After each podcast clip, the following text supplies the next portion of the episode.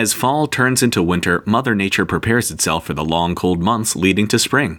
Trees lose their leaves, squirrels store away extra food, and some animals deal with winter by hibernating.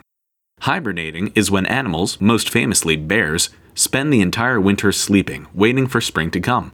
But why do bears sleep all winter? And what's more, how are they able to remain asleep for months on end? First of all, bears aren't technically hibernating.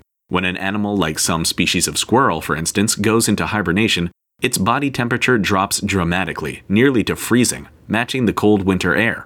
But a bear's body temperature only drops a few degrees when it's sleeping through the winter.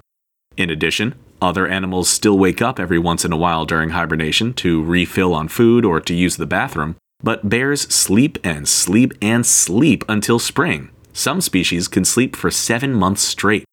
Bears slumber the season away because when winter rolls in, food becomes scarce. Bears are so big that they have to eat a lot to survive, so instead of starving through the winter, they chow down throughout the fall, with some bears gaining 30 pounds a week for months at a time leading up to winter. In fact, by the time they start hibernating, some bears have stored over a million calories of fat for the winter, which sounds like a lot, but bears go through that quickly. Most adult bears burn about 4,000 calories a day while in hibernation, and they can lose anywhere from 25% to 40% of their body weight by burning off their fat.